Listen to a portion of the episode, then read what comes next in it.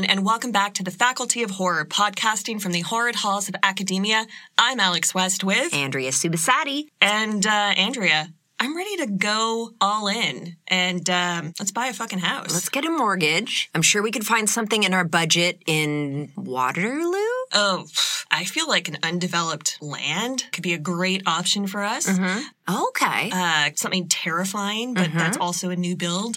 Actually, we're just joking because, uh, like many of our contemporaries, we may never be able to afford a house or property or a piece of land or anything like that. Certainly not in this real estate environment as we have in Toronto at the moment and my whole life. But um, that's not to say we don't have opinions about it. It's not to say horror doesn't have opinions about that.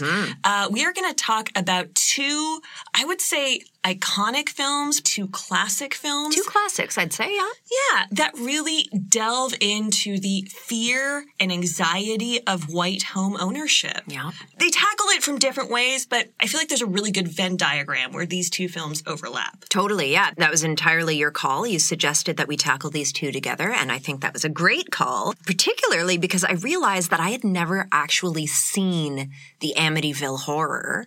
I Uh, good for you. Well, yeah. Well, now I kind of know what. No, I, I do know why. It's because I read the book as a kid and I was like, this sucks. this is boring. It's not very scary. It's dumb. I still remember the cover of it. Like, it was just such a pulpy looking paperback, but it looked like all the Stephen One Kings of the that I was letters turns into like the devil's into like a devil tail. Yeah, yeah, But it felt like a classic. And I was like, this is so popular and well known. It's got to be good. It's not. And then when I heard that the movie was pretty much a carbon copy in all the meaningful ways, I just felt like I'd seen it.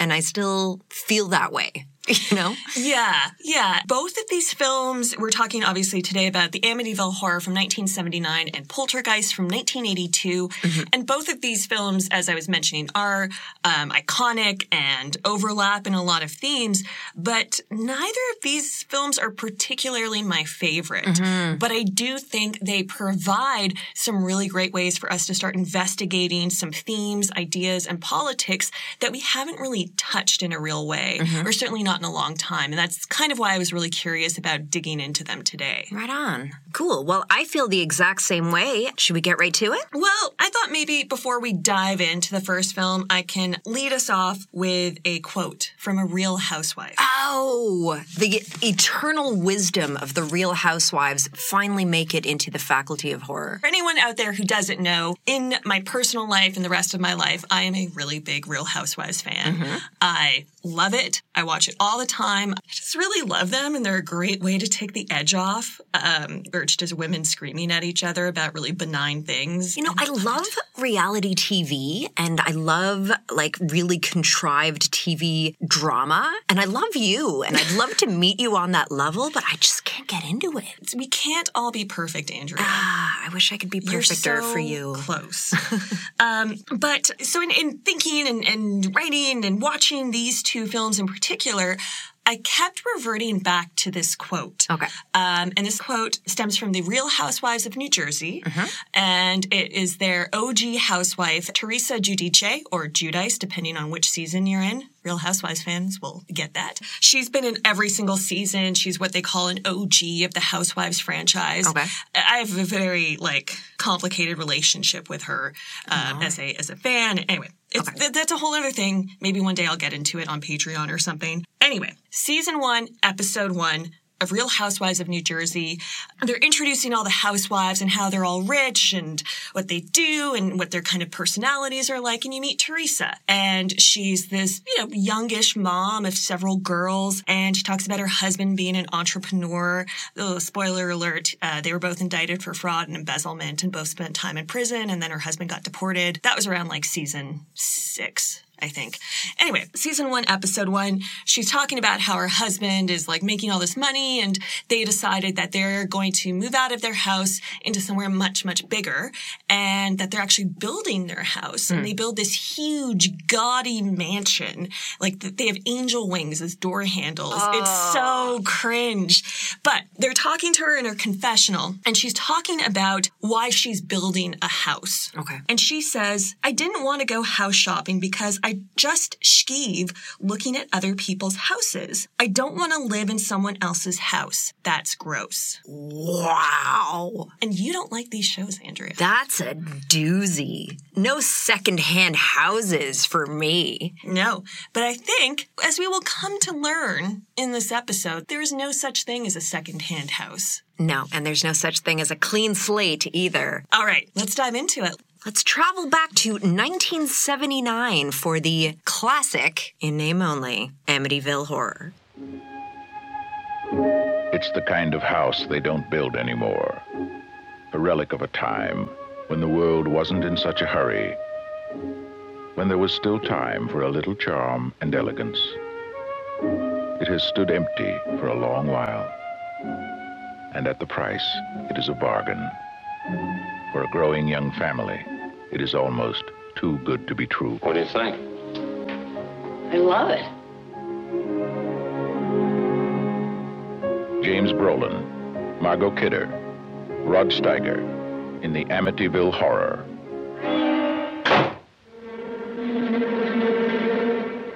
God's peace in this house.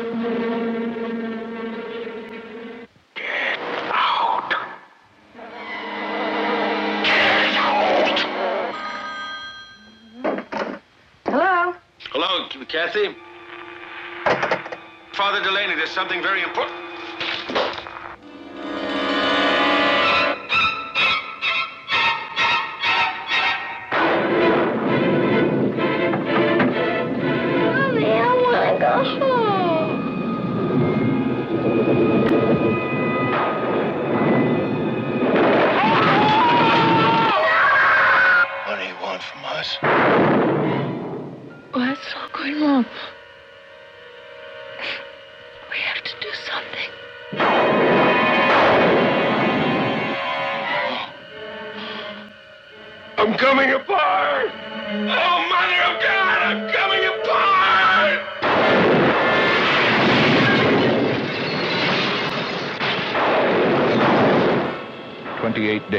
After the Lutz family moved into their dream house.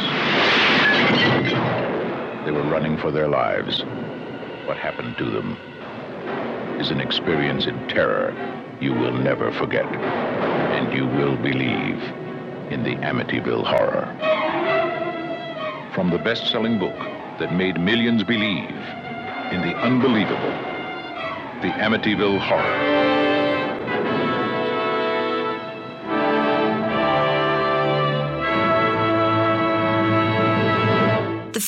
With a crime scene Ronnie DeFeo Jr. traveling from room to room and murdering his family members with a shotgun.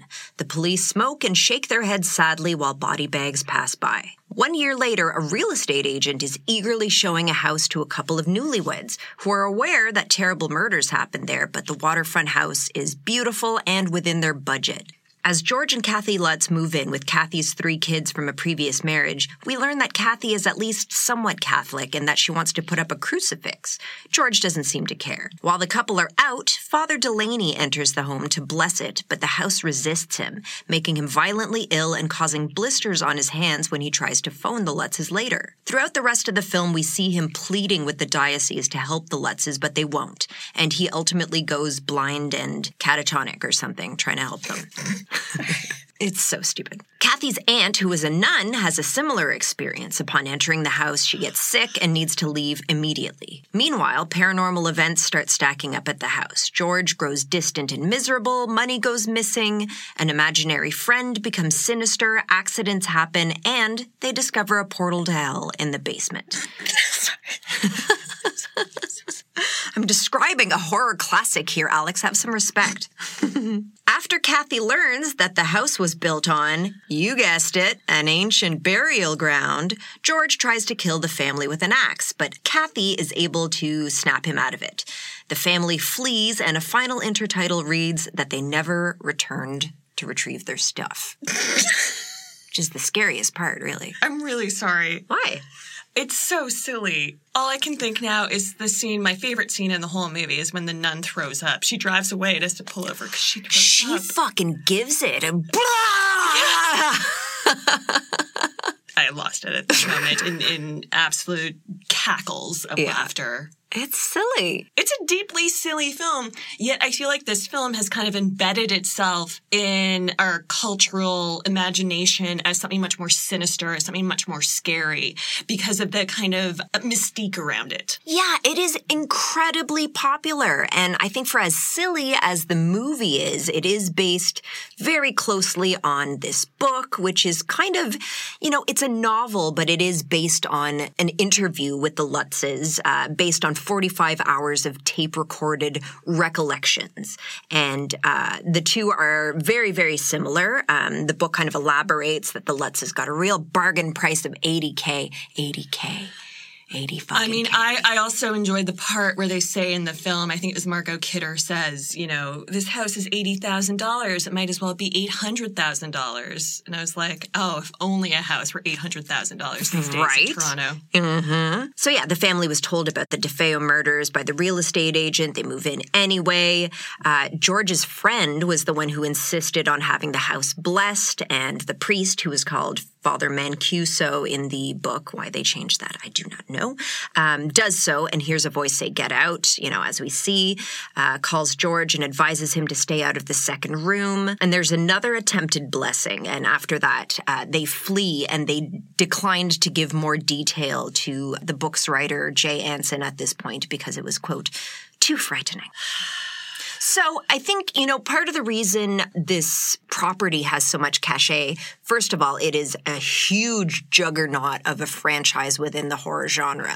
I think we actually, one time in an episode, we determined that it had the biggest franchise in horror, like the most sequels and prequels Very and possible. it's huge. And it has that same it has that same unfortunate benefit as The Conjuring in that it scratches the itch for those people who really love true crime, paranormal stories. Uh, the fact that this is based on a so-called true story, the fact that the Warrens have a tie into this story. So I think on Wikipedia it even has Amityville as part of the Conjuring universe. Yeah, it's the uh, opening scene of Conjuring 2 Mm-hmm. where Ed and Lorraine go to um, deal with Amityville. And unfortunately, Ed's acoustic guitar skills do not help in that situation. Oh, rats. No. You'd think that they drive the evil out if he was playing that much acoustic guitar like that. Well, you know, uh, sometimes a good old family patriarch only goes so far. But I mean, this film does like have very, very goofy moments in it, and the franchise does become increasingly goofy. I Yes. mean, do we need to talk about? Amityville 4. Yes, we do.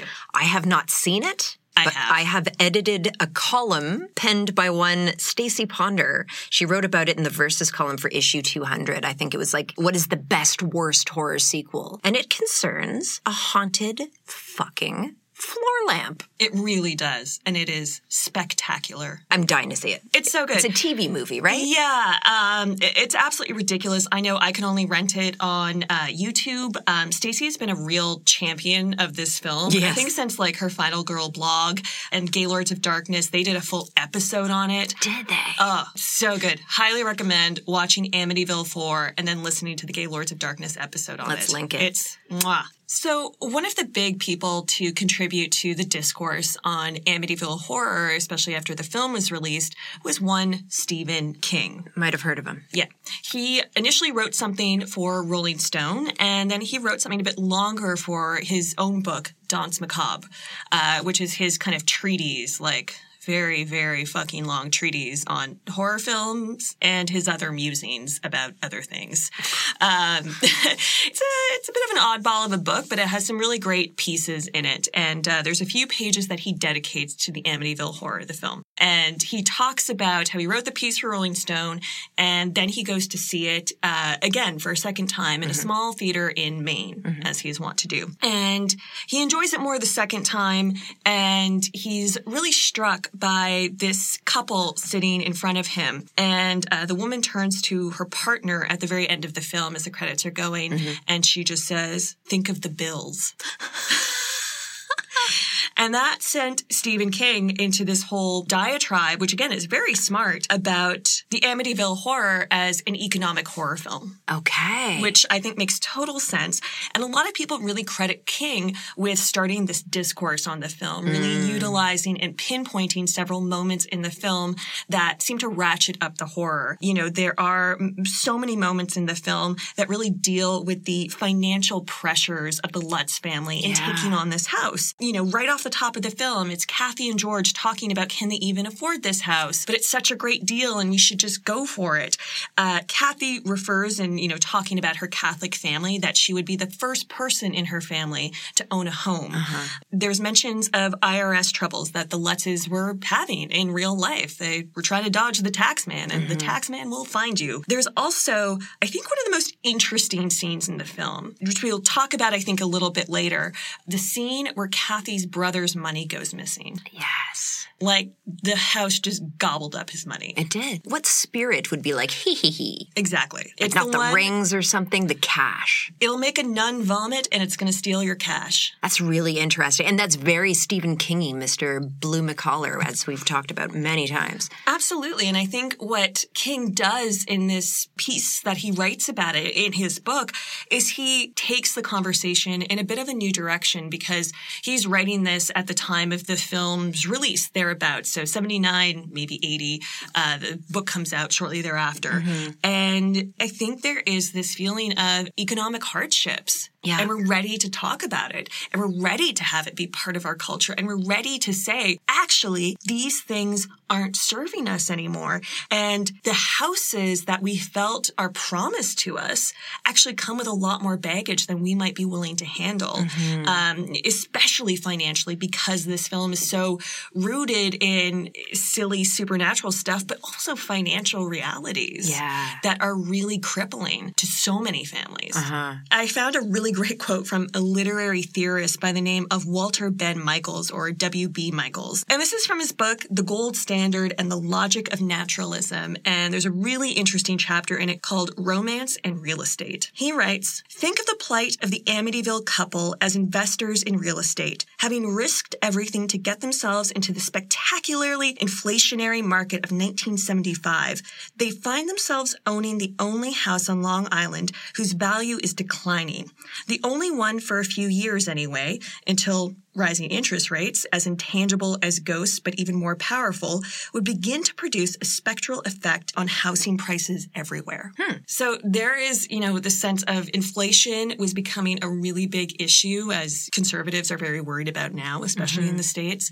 And the housing market was changing and it was beginning to change rapidly. And it was a sense that couples kind of needed to get on that ladder right, Right. now. And I feel like that's something even I'm still hearing to this day is Yeah. you got to get on the ladder. If you don't now, if you don't get that awful shoebox condo, Yeah. how are you going to keep changing it up every few years to Yeah. own something else? Oh God, this is making me sad. Um, that's brilliant though, and I, I can't believe it didn't occur to me. It, it did occur to me in thinking about this film and Poltergeist together that you know, late seventies, early eighties. This was kind of a time where two breadwinners was slowly becoming the norm, but people were also kind of resisting it. That's not, we grew up with mom at home. And so I want to have that same thing for our family. And so when it comes to Amityville, especially because this is a blended family for mm-hmm. whatever reason, we don't know what happened to Kathy's prior relationship. We just know that, you know, I this. think another house ate him. Oh, is that right? Yeah, bad Oh, luck with rough. houses. Bad luck with houses. But yeah, we get the sense that George Lutz is self-employed. He's a business owner, and you know he's uh, he's married this woman and now has three kids. He is a real house husband. There you go. He's uh, uh, sorry, like uh, that I'm on this train now, but for the maybe few people out there, all of these husbands of the Real Housewives, all like the shadier they are, it's like entrepreneur, businessman. Yes. I'm using air quotes here. Yeah, but I feel like, that all sketchy as fuck. it ties into that American dream of this is how it should be. The guy brings home the bacon and he's an entrepreneur. He makes his own fortune and and this is the reality that's promised to us. And I think we're going to talk about this more in Poltergeist, I'm sure, but I think there's an anxiety around resisting traditional elements that don't serve you, but also, you know, by breaking those traditions there are ramifications to that in your lifestyle. Absolutely. So, Andrea, I don't know about you, but how do you feel when you have a book or a piece of research or something you kind of had like socked away for another project and then you get to apply it to something we do at Faculty of Horror? Ooh. That's how I feel about it. Yeah, it's like you kind of already like pre-did your work a little bit. Mm-hmm. So I found this was something else I'd been working on and it's been kind of shelved for the moment. And I was really happy because when I opened this book, I had already highlighted, as you love to see, Andrea. All of the points. So, anyway, it was great. So much work already done.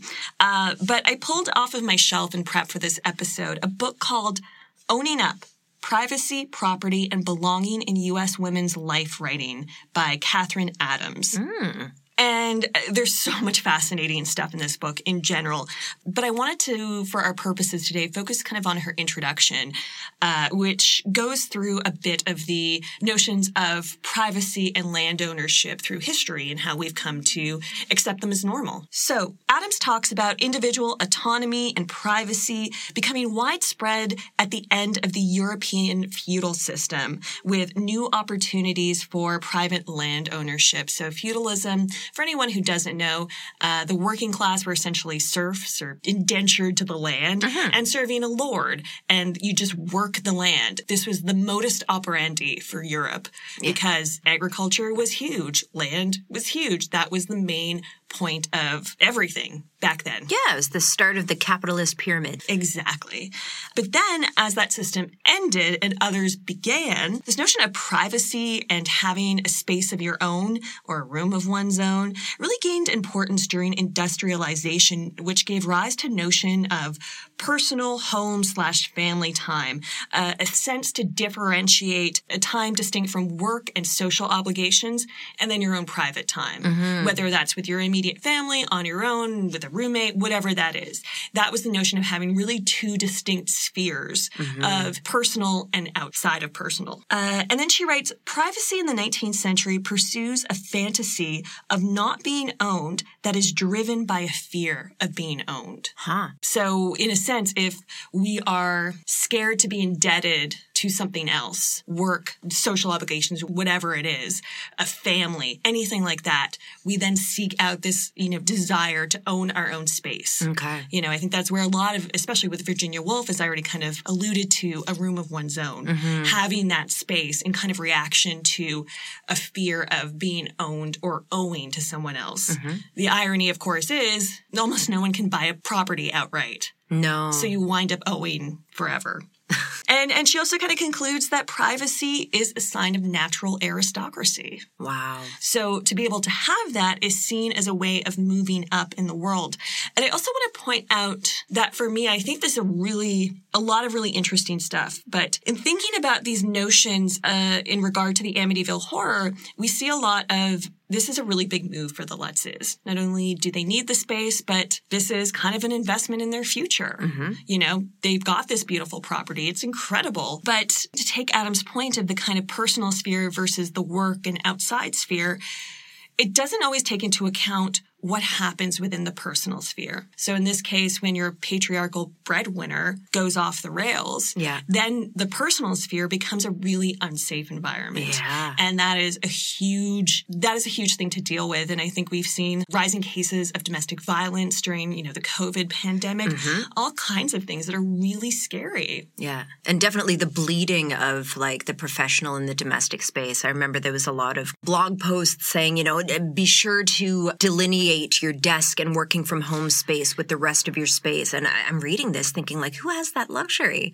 Not if you live in a studio apartment, definitely not many, especially people who are cohabiting. And yeah, my heart goes out to people who were cooped up in really tight quarters this past year. And then I started to think a lot about the notion of the American dream. And we've Uh-huh. talked about the American dream a lot. A lot on this show. And uh, I found a really great article from the New York Times uh, all the way back in 1988 called In the Nation Why Owning a Home is the American Dream by Anthony DePalma. Mm-hmm. And DePalma writes that a higher percentage of people own their own home in America than in most industrialized nations.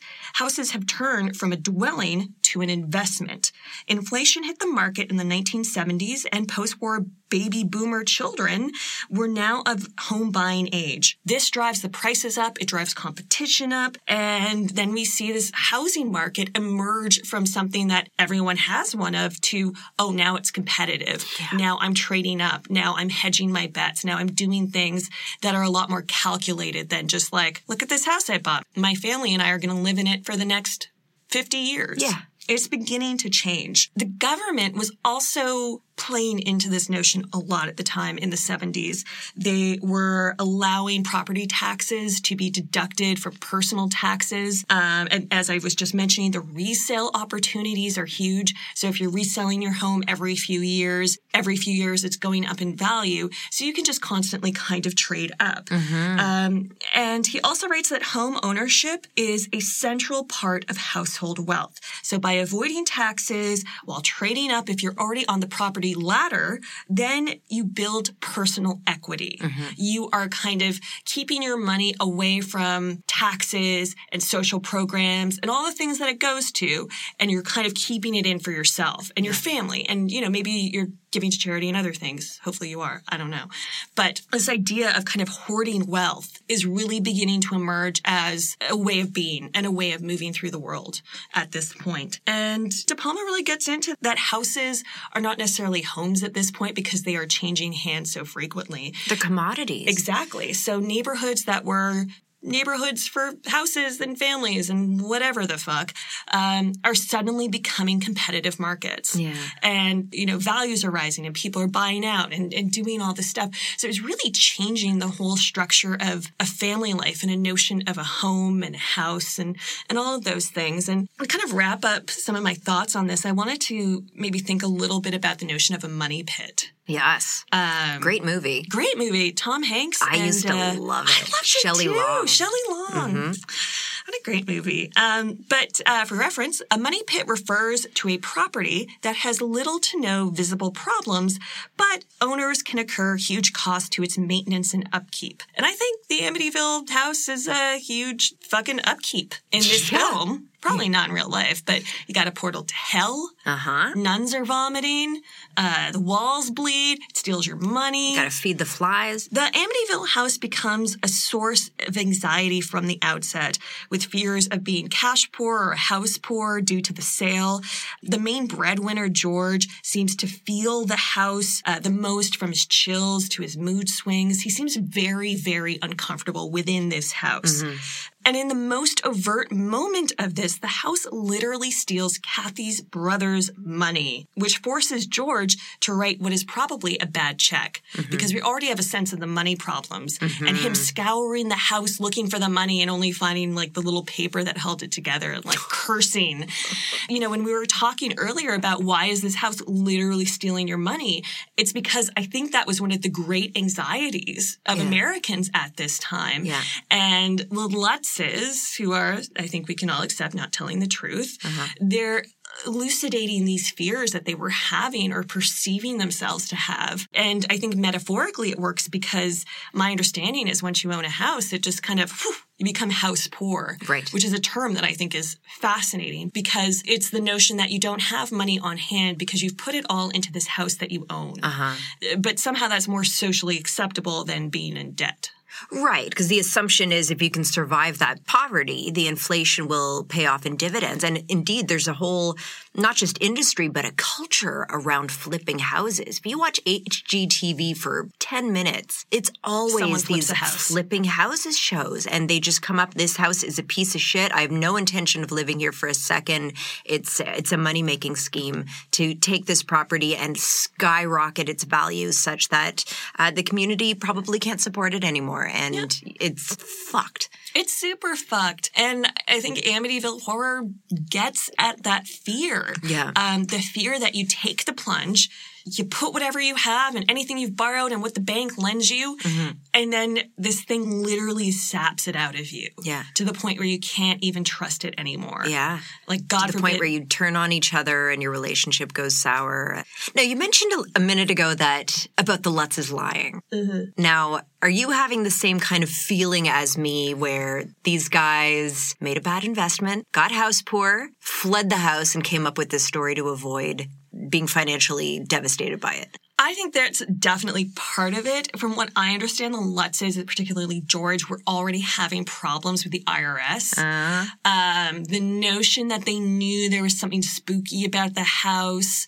Um, I think it's all kind of involved. I mean, they're grifters, in my opinion. The Lutzes? Yeah. Yeah. But no, I think that's a totally reasonable read of it. What I could find, there's no credibility to anything that they said. You know, it was a time where there was a lot of horror that was really serving this kind of fear in the pulpy paperbacks. And they probably thought, like, you know what, we can sell this story. Uh, Yeah, I, I almost didn't even want to get into this topic because if you are interested in the veracity of this story, there are podcasts out there for you. Uh, we are less interested in that. We're more interested in what this story means and how how it can be interpreted. I also came across a uh, an article that talks about how home ownership is entwined with the American dream, and I came up with a link to an excerpt from a book called Ghostland: An American History in Haunted Places. I love that book. Nice. So much. So there is a chapter available online, and it's on the suburban horror of the Indian burial ground, the IBG, which is such a big, fat, fucking trope in this genre. We've talked about it before. We're going to talk about it again a little bit today. But basically, in this chapter, he talks about how uh, the haunted house is the ultimate violation for Americans because Americans feel so entitled to the security of the American dream, and home ownership is part of that. And fundamentally, I feel like these two movies that we're talking about, these are modern hauntings. These are contemporary families encountering ancient evil, and we're seeing what they do about it. But coming back to the Indian burial ground, it is commonly believed to have first appeared in Jay Anson's Amityville horror novel, but technically, the author claimed that the Shinnecock tribe didn't just bury their dead there, but they cooped up their quote, sick, mad, and dying until they quote, died of exposure. Now, this has been debunked. Uh, the Shinnecock never occupied that area, but I think it's interesting that the birth of this trope wasn't actually a burial ground. It was a place of abandonment or cruelty. Um, but it's a hugely enduring trope. They talk about it a lot in Woodlands Dark and Days Bewitched, which is that upcoming documentary on folk horror that's coming out this fall. But the trope was especially popular in the 80s. I think what's interesting about the trope is, you know, obviously it contributes to negative racist stereotypes, and the vast majority of indigenous tribes don't believe in the return of evil spirits. So even that notion is imposed and rooted in racist stereotypes. But that said, uh, I discovered that there was a bill passed in 1990, and it was called the Native American Graves Protection and Repatriation Act, better known as NAGPRA, because that's a mouthful, to protect indigenous cultural sites, not only from development, but from archaeologists and researchers.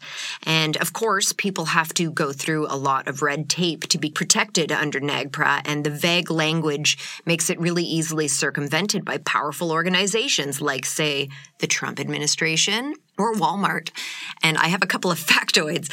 Uh, in, in 1998, the Walmart Corporation discovered that they were constructing a new super center on a mass grave of 154 Indigenous people. And more recently, in 2015, 64 Indigenous bodies were found during Walmart construction in Hawaii. And the remains waited in a trailer for over three years before they were eventually reburied.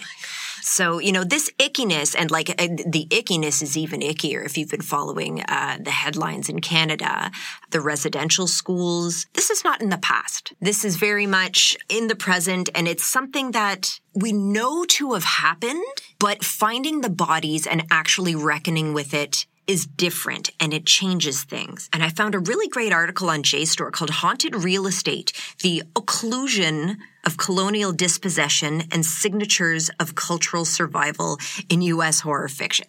It's a mouthful, but for starters, occlusion, I was just kind of like, that's a cool word. Is that like occult illusion? It kind of is. The author argues that the continuing dispossession of indigenous Americans from the 19th century are now occluded, and that word means both remembered and forgotten at the same time. So kind of like mm-hmm. misremembered or selectively remembered.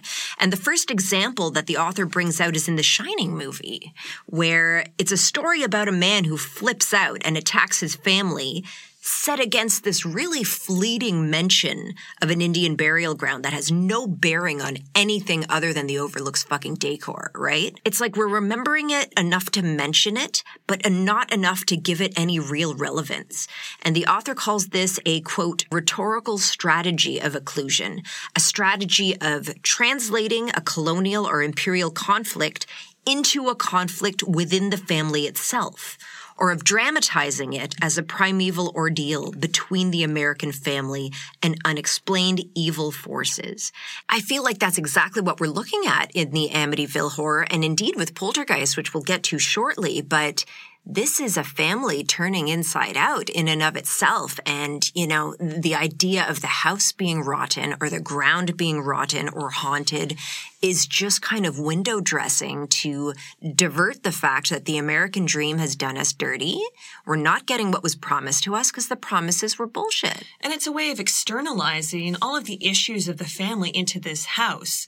Like when George kind of leaves the house, he's better, Mm-hmm. you know? And it's like, oh, it's just that evil house. That's all. It's not me. It's not her. It's but not it's the not the kids. Mm-hmm. structure. It's not the way we've been told to organize ourselves and our family and the financial pressures that these systems that we are born into place on us. It's that fucking house. That's right. And we see that so much in horror fiction. But that's definitely what I feel like we're seeing in Amityville and again in the next movie. Mm-hmm. I found a few really good articles about the IBG trope. There's And so many. There's so, so many. big. And there's one in particular I want to link to in the show notes. And it is called, fittingly, Digging Up the Indian Burial Ground Trope by Shea Vassar, who I believe we also talked about recently in our Twilight episode. Ah. Um, she's a really fantastic writer and I believe part of the Cherokee Nation. We'll link it. And please read that piece because she goes into a lot of different stuff about this IBG trope and really offers some fantastic contextual thoughts and support and analysis to it. But I wanted to bring in a writer that she quotes in this piece and a few other people do as well in some of these other articles. And I cannot find the original source piece. And it's killing me because this sounds absolutely fascinating. I think I know what you're talking about, and I had the exact same fucking problem. So if anyone out there knows what I'm about to talk about, um, and you know what the original source is, please email us, send it to us, tweet us, Instagram us, whatever you need to do. Um, but it's by an indigenous writer by the name of Terry Jean. Yep. Oh my That one. god. And I've seen a few quotes floating around from her, and it's really, really interesting. But I'm pulling um, from her five theories of the popularity of the IBG trope. Yes. Um, I'm paraphrasing, and uh, Shea Vassar quotes the whole thing in her piece. So please use that as well. Theory number one for the popularity of the IBG trope. It was popular in Amityville Horror, so it's easy to use it again. Which is fair. I, I feel like that first one addresses like it's it's become satire. It's like spoofed in everything now. Exactly. So number two, the IBG are seemingly unmarked and could signify anything, allowing them to kind of become a catch-all for everything spooky. Uh-huh. Number three, a continuation of the threat of an evil from the indigenous community, which has been common since colonization. Number four, the unknown. The general population is largely uneducated about indigenous communities, allowing us to project fears and anxieties onto them. Mm-hmm. Number five, guilt. Settler and colonial guilt, an understanding that we were part of perpetuating a genocide and that these supernatural elements um, and supernatural beings might be trying to get back at us. Um, and as Andrea mentioned, in reading about this and thinking about the IBG trope, I couldn't help but think of what we're going through right now in Canada Yeah. with the residential schools.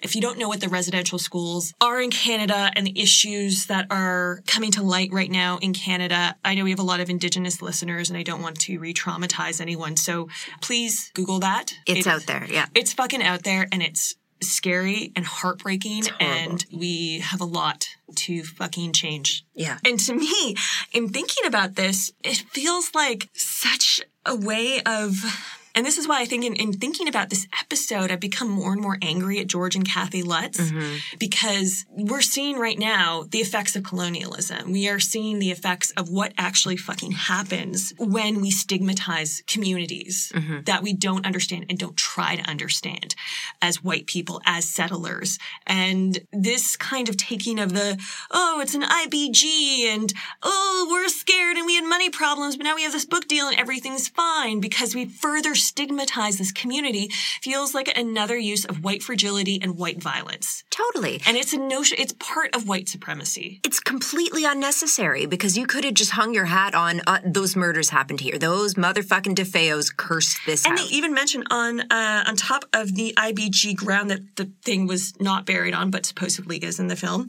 um, that a satanic worshiper by the name of John Ketchum was Yeah. also there, Like, and was fucking blame it on persecuted for being a witch. So now there's a witch. Like, come on. It just snowballed. And that's, uh, I, I wouldn't believe it to begin with, but it's just gotten so elaborate and grasping at straws. And I think that's part of the fact that this film is so like it's based on a true story. It's the truest true off. story you ever trued. And um, you know, not only is it kind of parsing out this blame to so many marginalized communities, particularly the indigenous community, it's like we can't just go back and say, "Oh, it was this fictional film and they didn't fucking know any better." And shit, that's too bad. It's more like, no, this is deep seated, real time settler colonizer fear that is playing into this. And it's, that's not to say those fears aren't in fictional films that have been produced. Yeah. Um, but it is to say there's, I feel like a much more sinister quality to it because this family tried to save themselves. Again, they hoarded their white equity Yeah. into blaming something else, creating a sensational story about it, Yeah. and then running away. Yeah. And that's all we know about them. They ran away. They ran away. They fucked off and they made their money back and they didn't try to make anything right. Like, I would like to think that the majority of material that utilizes uh, rule number five is rooted in guilt, but the narratives belie that. The narratives say, no, it was convenient. And I think several of those rules overlap uh, and can be applied to a lot of the IBG usage in horror, and certainly this one here, but not guilt because there's no uh, self awareness and there's no retribution. no, no, no. Mr. Plute, Homer Simpson here. When you sold me this house, you forgot to mention one little thing. You didn't tell me it was built on an Indian burial ground. No, you didn't. Well, that's not my recollection. Yeah, well, all right, goodbye. He says he mentioned it five or six times. Hmm, let's go, children. But in talking about white fragility and white violence and, oh no, white supremacy, which, you know, I think we are all trying to unlearn, and um, certainly for Andrea and myself, so as white people, we work to do better and better each day. I wanted to talk a bit about the patriarchal white masculine in this film. Um, and in the way that I was thinking about these two films together, I had mentioned, you know, thinking about the history of the houses and then the history of who is targeted in these films. Yeah. And so that's why I would really like to focus a little bit of time on George. So in any kind of supernatural ghost story possession kind of film, it seems like they always go after the most vulnerable person. And that to me is so interesting that in 1979, it is the straight white man. So for the house, by attacking the person who's supposed to provide stability and is seemingly the breadwinner, it destabilizes them all. Um, the church can't help Friends can't help. Research only helps them identify the evil. And it leaves George as this unstable figure within the household that can wreak havoc at a moment's notice. And everyone's kind of walking around on eggshells around him. I agree with that, absolutely. However, and I feel like this is another really weak element of this film is that Kathy is very Catholic, her aunt is a nun, George is more secular, and the whole thing with the crucifix, oh, put it there where the light will shine on it. And he's like, mm I almost felt like it was implied that he was the target because he was the unbeliever, the unfaithful, the unchristian, um, who wasn't interested in the blessings and all that stupid shit that's really Warrensy and dumb. Yeah, and I, I think that's definitely a huge part of that anxiety. Again, it's kind of reaffirming that way of being a heteronormative white family. You know, you go to church, you believe this, your cross goes here. I didn't know the cross had to be in the light. I'm a heathen. Didn't know that. And I think those two things are true. I, I think for me, I think absolutely 100% to your point, his kind of lack of religion is a huge part of it. Um, for me, I just saw him as very intrinsic to the stability of the household. Yes. Oh, He's a- yeah. he's a load bearing figure. Big time, especially since he's marrying a woman with three kids. It's like you're going from supporting yourself to supporting four people. So I wanted to ask you this question. What kind of man do you think George is? How would you describe him Uh, in the he film? has really thick hair and tight pants. Honestly, he's pretty dreamy.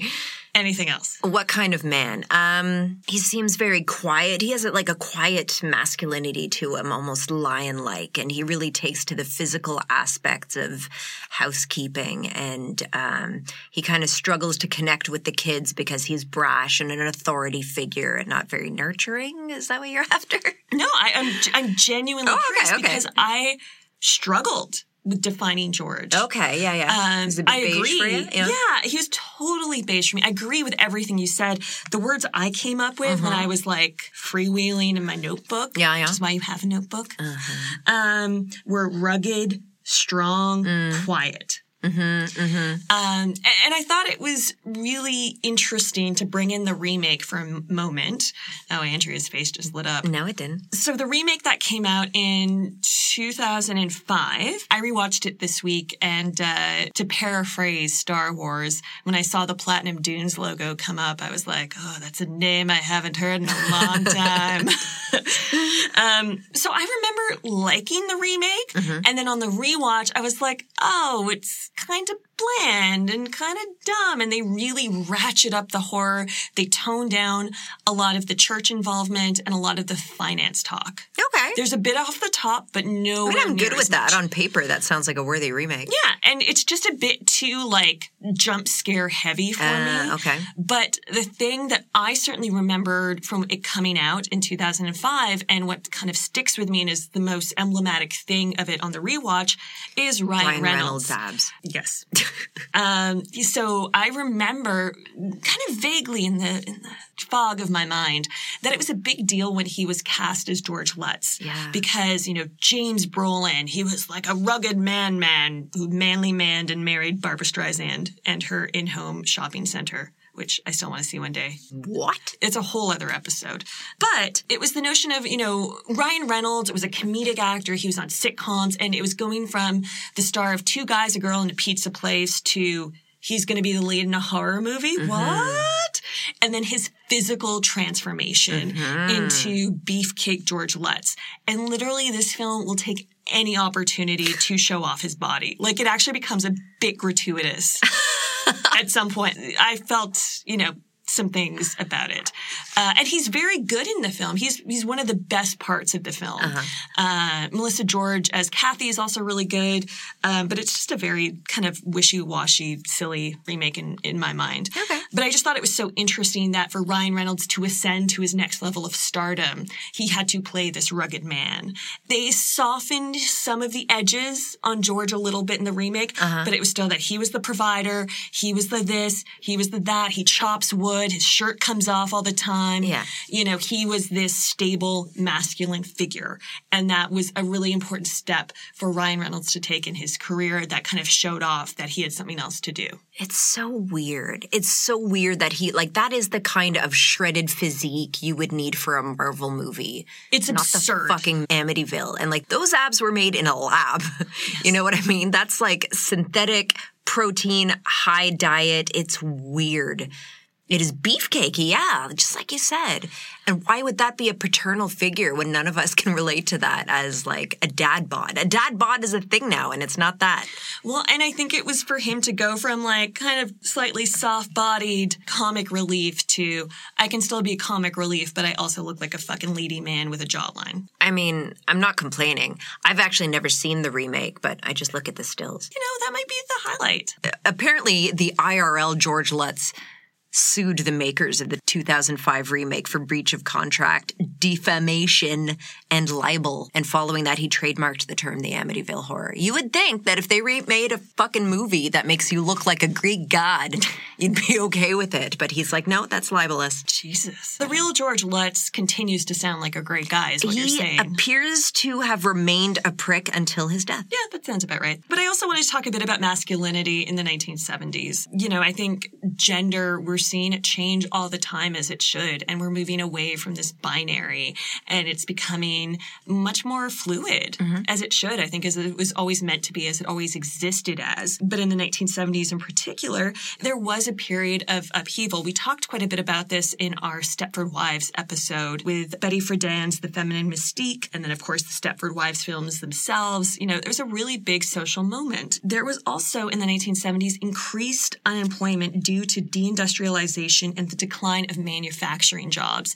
So I think you can see through that a figure like George, who's very like rugged and manly, starts to lose his place in the world. Mm. He starts to, you know, not be as useful as he once was. And I think it kind of shows that this Amityville house, this home of horror, could destroy a traditional masculinity by affecting it so deeply. It shows how fallible it is. It shows how kind of mm. surface it is. Okay, you're making me like it. But it's still not a great movie. Ah. All right. So we are going to pack up here at the Amityville house. We're going to resell. Mm-hmm. We're going to charge way more. And we're going to move back down to um, the West Coast. We're going to move along to Cuesta Verde for 1982's Poltergeist. The house looks just like the one next to it. And the one next to that. And the one next to that. A young couple live in it. Give Ken a kiss. You are so obnoxious. with their three children. Honey, chewy fried ten. And something more.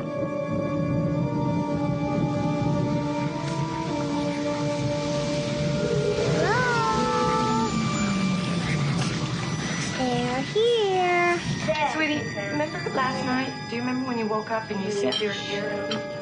Uh huh. Well, who did you mean? Who's here? TV people. Something's funny going on here next door. Something, uh, We were wondering if maybe you had experienced any disturbances lately. What kind of disturbances? I don't know what hovers over this house. Never sensed anything like it. That thing is in there with my baby. There are hundreds.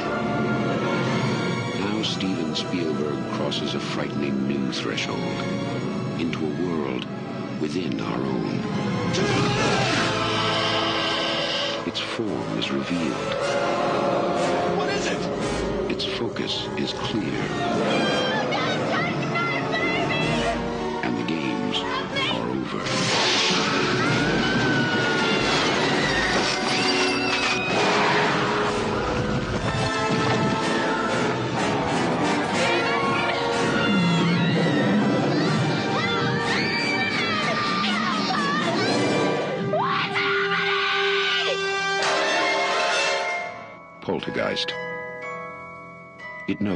Scares you.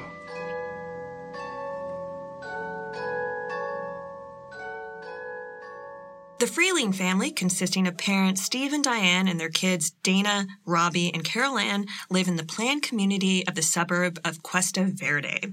One night, their youngest daughter, Carol Ann, connects with an unknown presence in the TV static. Supernatural phenomenon begins to occur, which initially excites the Freelings. But once Carol Ann is sucked into her closet and Robbie is almost eaten by a tree, they decide to get help.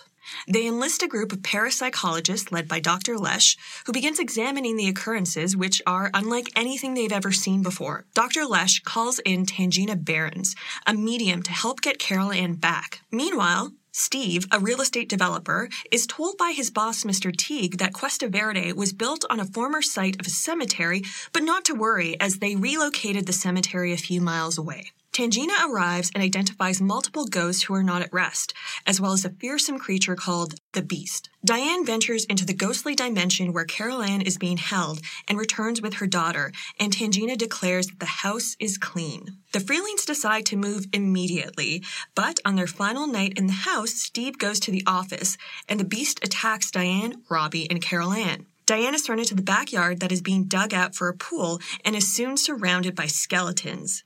She manages to break free and save the kids. Steve and Mr. Teague arrive in the midst of all of this, and Steve realizes that the headstones were moved, but the bodies weren't. As the house is sucked into another dimension, the Freelings flee the house for the last time. Now, to start, I wanted to ask you because I feel like I have seen Poltergeist so many times. I feel like I sought it out uh, as a sleepover movie when I was younger, and you know, this is scary. This is a scary family haunted house movie. It's been on TV. Uh, there have been random screenings throughout my life as a horror fan. However, upon this rewatch, where I was actually really paying attention and trying to follow the mythology created within this film, I found it really came up short and it wasn't quite as I remembered it. Yeah, I mean, this isn't a film I have a huge personal history with. It lives kind of in that same space as Amityville for me, where it's more iconic than it has resonance for me personally. Um, I know instances of it. I've definitely seen it. I think in my initial kind of, I'm going to watch everything horror that I can that I through my preteens ticking and off the classics, yeah. And then I went to watch it a few years ago, and I don't know if I finished it. Okay. It just felt kind of long, Mhm. and I think I found something else to do, and I was like, oh, I'll come back to it another time. Yeah.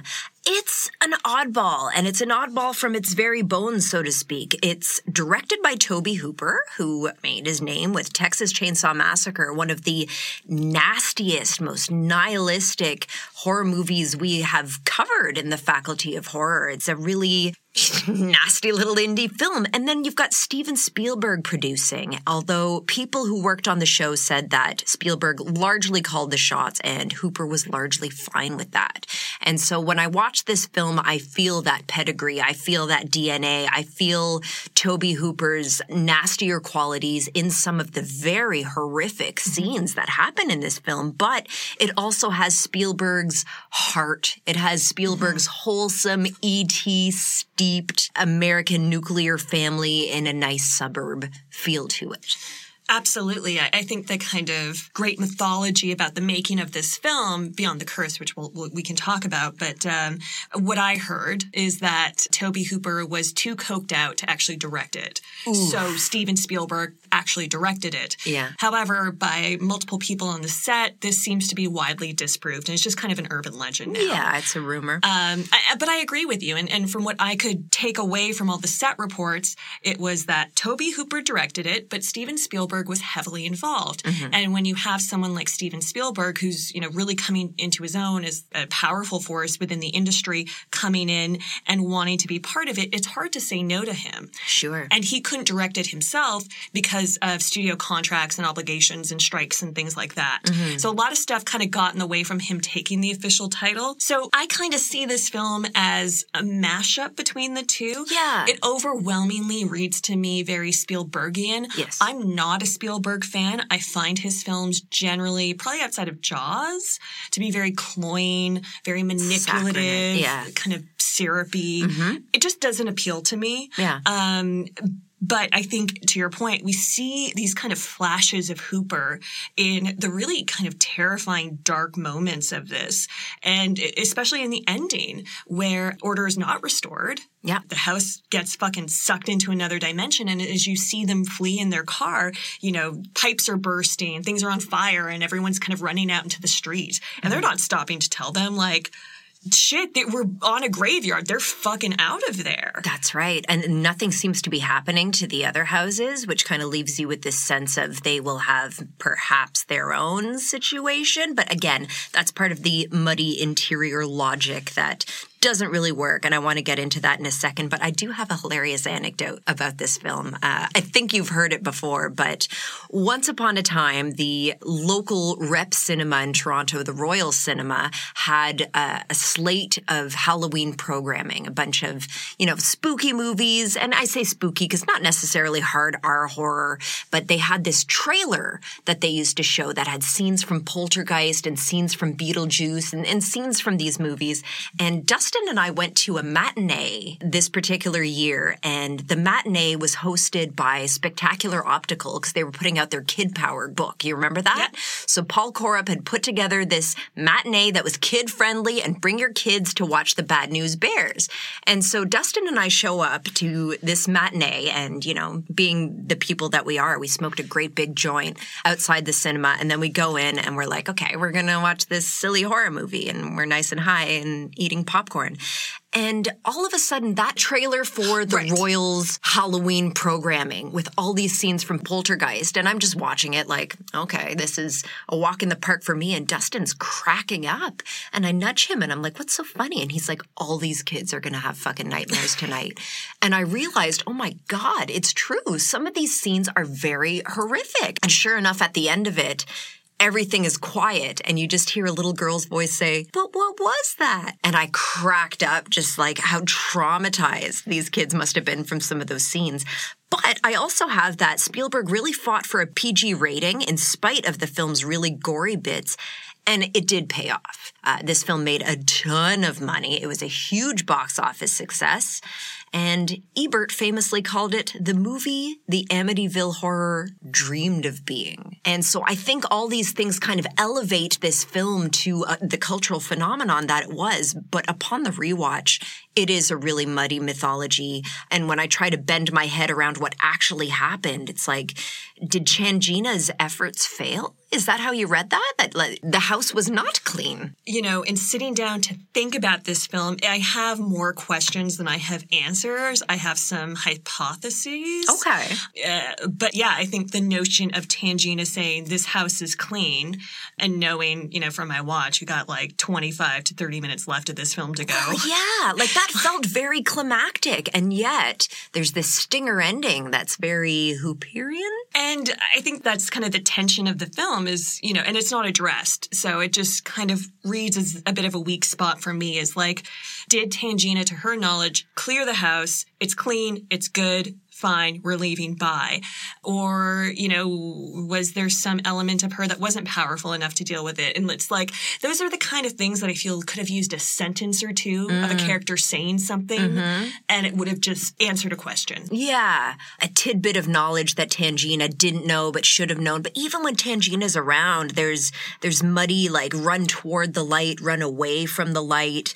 And you come away with it not quite sure if she's full of shit. But I mean, who doesn't love Zelda Rubinstein? I mean, she's amazing. I mean, to quote our friends at the Gaylords of Darkness, I think she is a perfect queen. Don't mind hanging back.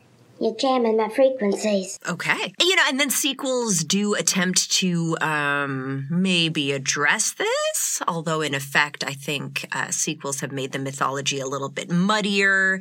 You know, you've got the introduction of this boogeyman cult leader in Poltergeist 2, the other side, Reverend Kane, who, yeah. you know, uh, sealed up his followers in a cavern underneath the Freeling house, which again kind of like undoes the um, IBG aspect of the first one. However, in Poltergeist 2, they also consult an indigenous shaman uh, who wants to help these white people for no apparent reason, which is another misused trope in horror. And then in Poltergeist 3 from 1988, uh, you've got the Freelings trying life in the city, but Kane follows them and continues to fuck with Carol Ann through the building's many mirrors. And I mean, it's not even her parents anymore. Like they just ship Carol Ann off to, I think it's her aunt and uncle. That's right. Yeah. And Poltergeist 3 has its own really interesting production history. I, I'm very good friends with Gary Sherman, who wound up directing it. He wasn't interested in the franchise, and they were like, if you direct this film, you can do whatever you want. And he is a huge tech nerd. Mm-hmm. And so he took it as an opportunity to really do some spectacular in camera effects with mirrors. And he did a Black Museum lecture that we hosted here in Toronto that was spectacular and made me see the film through a whole new light. I believe he has repeated that lecture through other venues. I will look for it, and if I can find a link, I will. It was great. But was yeah, really and that was also the last film that featured Heather O'Rourke because tragically she passed before shooting ended. And so that's her chapter of this particular franchise. But I want to talk more about what the fuck is a poltergeist, like from the very beginning. My understanding is a poltergeist is like a noisy spirit or entity. Yes, that is the literal translation, the literal etymology of the term. Polter in German is to make sound or rumble, and Geist is a ghost or spirit. So a noisy ghost is the literal translation. And having seen this movie as a kid, I thought I was clear as day on it. I thought a poltergeist was a spirit that possessed inanimate objects and that hmm. fucked with items more so than people. And I was sure of that, but not so much the case. I mean, the film talks about a poltergeist haunting a person and not a place. And I feel like that was an attempt to draw a distinction from what was happening to the Freelings. It's not a haunted house. It is a ghost that is haunting a person. And certainly in subsequent entries, uh, Carol Ann appears to be the nexus of this, but I still don't have a really great grasp of exactly what a poltergeist is. And I think that's because, you know, this film is called Poltergeist. And so we look to it to be uh, the template for what that particular ghoul is, but I don't get it. I think it's kind of meant to be amorphous. Like everything that kind of happens within this film, I feel like it has its tentacles out to other elements of horror. Um, like there's cosmic horror, spiritual horror, body horror. There's all kinds of things happening in there, and they needed to kind of pull from Terry Jean, who I was talking about in our last film. They needed kind of a catch-all. They needed something that like, oh, we want to do all this spooky shit, and what about this scene, and what about that, and what about this, and wouldn't that be scary or cool or interesting? And they just kind of needed this catch-all ghost thing Yeah. that would hold it all. But I mean, my theory is that it all kind of starts with them digging out their backyard for the pool. Yeah, okay. And is, is that why only that house was afflicted? Yeah, and as, that as they dug in to to the ground more, it kind of unearthed something and unlocked something. Yeah. Because I think to your point, as Tangina says at one point in the film, you know, there's something about Carol Ann and they're really drawn to her energy. Carol Ann, the closet, like there's all these kind of red herrings. and the tree and Yeah. like there's all this stuff and, and they elaborate it more in the second and third films but it's still again it's all pretty wishy-washy Mm-hmm. um you know what to be really honest and vulnerable with everyone here right now Oh my. i'm not sure it's not that damn bird Okay, the bird. Let's talk about the bird. you don't think tweety's behind all this Was it Tweety? I think this family has bigger problems if they're naming their pet bird Tweety. well they're deeply unoriginal people that's the true tragedy of this film I want to come back to Tweety, but my search for essentializing what a poltergeist is took me outside my normal research sources. I actually listened to a conspiracy podcast ooh called Stuff They Don't Want You to Know. oh dear And I consulted the PSI Encyclopedia, which is the Society of Psychical Research. I'm struggling with the word psychical. It doesn't want to come out of me. Um, but according to the PSI Encyclopedia, the poltergeist is characterized by messing with objects, communicating via knocks and rapping, but also, quote, mischievous intent. And, you know, I think this is kind of a PG film in that we don't see anyone like immolated. We don't see anyone dismembered. Um, the Freeling family gets out okay, albeit a little bit traumatized. And the PSI Encyclopedia also names Carrie and The Exorcist as poltergeist activity, but Carrie has no ghost, and The Exorcist to me was a straightforward possession. So I, I don't want to spend too too much time on this, but I feel like even the experts don't fucking know. Yeah, I mean, I think kind of the notion of poltergeist in use of this film is kind of like the Trojan horse. Yeah. So they can say off the top, yeah, it's a noisy, you know, fucky ghost. But it's because they want to have like a reveal of the beast. Right. So that Tangina can come in and be like, okay, there's a lot of unrested spirits here, but there's also something really scary. Yeah. And then so when you get the final reveal of the beast at the end, they want to save some shit for the end. So you I don't know if you could get away with calling this film The Beast. Definitely not. Which you could if it was season five of Real Housewives of Beverly Hills. knew you were gonna- When Kim Richards calls Eileen Davidson a beast. Shut your f***ing mouth. I've had enough of you, you beast. Beast? Yes. How dare you? It's great. All right. Who thought this was going to turn into a Real Housewives episode? I did. Every single time we record, I'm like, how is she going to tie this in? But I've been fair. waiting for eight years and I've finally done it. I didn't think it was, but uh, Real Housewives are very intrinsic to this whole topic. It was a good quote. I can't deny that. Beast. Beast. So maybe let's kind of kick off in the way that we did with Amityville by talking about the history and, and the reasoning behind this house. Mm-hmm. In this case, Cuesta Verde is the planned community in which this film takes place. Great name. Translates to this green. It's it was absolutely not a placeholder name. This green. So, a planned community, for anyone who doesn't know, and I certainly had to look this up for myself, is a designed community on previously underdeveloped land, and it is organized and executed by developers rather than an organic movement of people. So, it's not a community of people moving somewhere because it's close to water, it's great farming land. You know, in this space where we are in our history as humans, we've expanded enough that it can be like, all right, well, that land's empty. We're going to build there, and people, frankly, a lot of white people are going to come and buy property. And in the US, planned communities have actually existed since 1565. Um, they were some of the earliest forms of development, but they became way more formalized in the 20th century as more and more people were here and more and more people needed to expand. During industrialization, they were built around where workers worked at plants, factories, etc. But in later decades, it became much more of where's space that people can spread out, have families, and what's a generally easy commute to a kind of city center or something like that where people would have to go in and work. In the 1960s, with suburbs and the white flight already well underway, planned communities were established within already established suburbs to accommodate the demand. Uh, we've talked about white flight on this podcast before, the notion that uh, white people were scared off by urbanization and wanted to go where it was quote unquote safer. Yeah. And I feel like, you know, as much as we're talking about poltergeist and, uh, you know, what is a poltergeist and what's, what's really happening within this film, there is a specter that hangs over this film that to me is more terrifying than any supernatural entity. Ronald Reagan. Yes. And I think we get into this because it's not like, you know, Cuesta Verde and the Freeling House is some, you know, horrifying, haunted place. It is very bland. It's kind of anonymous, but it's really indebted to the notions that Reagan would come to embody and what he uh, set in motion during his presidency. There's a really great article we're going to link in the show notes uh, from Salon called Reaganomics Killed America's Middle Class. And this is by Thom Hartmann.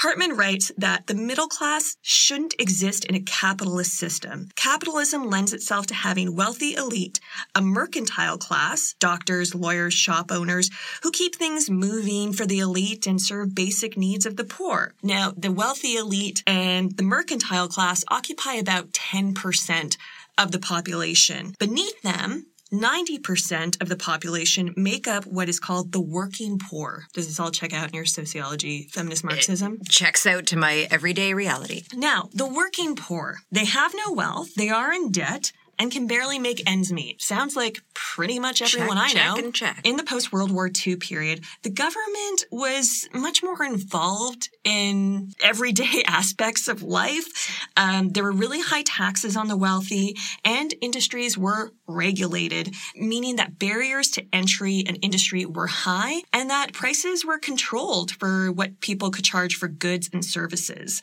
Hartmann cites General Motors as being the largest employer in America um, in this kind of post World War II period. And adjusted for today's inflation, the working poor workers who were at GM were paid $50 an hour. In 1981, Reagan began cutting taxes and the process of deregulation with a goal of this term makes me shudder, everyone, but quote unquote raw economics, aka Reaganomics or supply side economics. The result is that in 2014, America's largest employer, and uh, we talked about them in the last film, is Walmart. Want to guess what Walmart pays the working poor hourly? $50 an hour? $10 an hour. And the thing about deregulation is it was meant to provide obviously less barriers to entry, more competition in the market. And the thing is, on the outset, those things tend to work. But as industry falls away, as circumstances change, they almost always work against the communities and the consumer. Mm-hmm. So we're, we're back in this really dark place of, you know, there were a lot of airlines. Now there's a few airlines that give really poor service at bad times.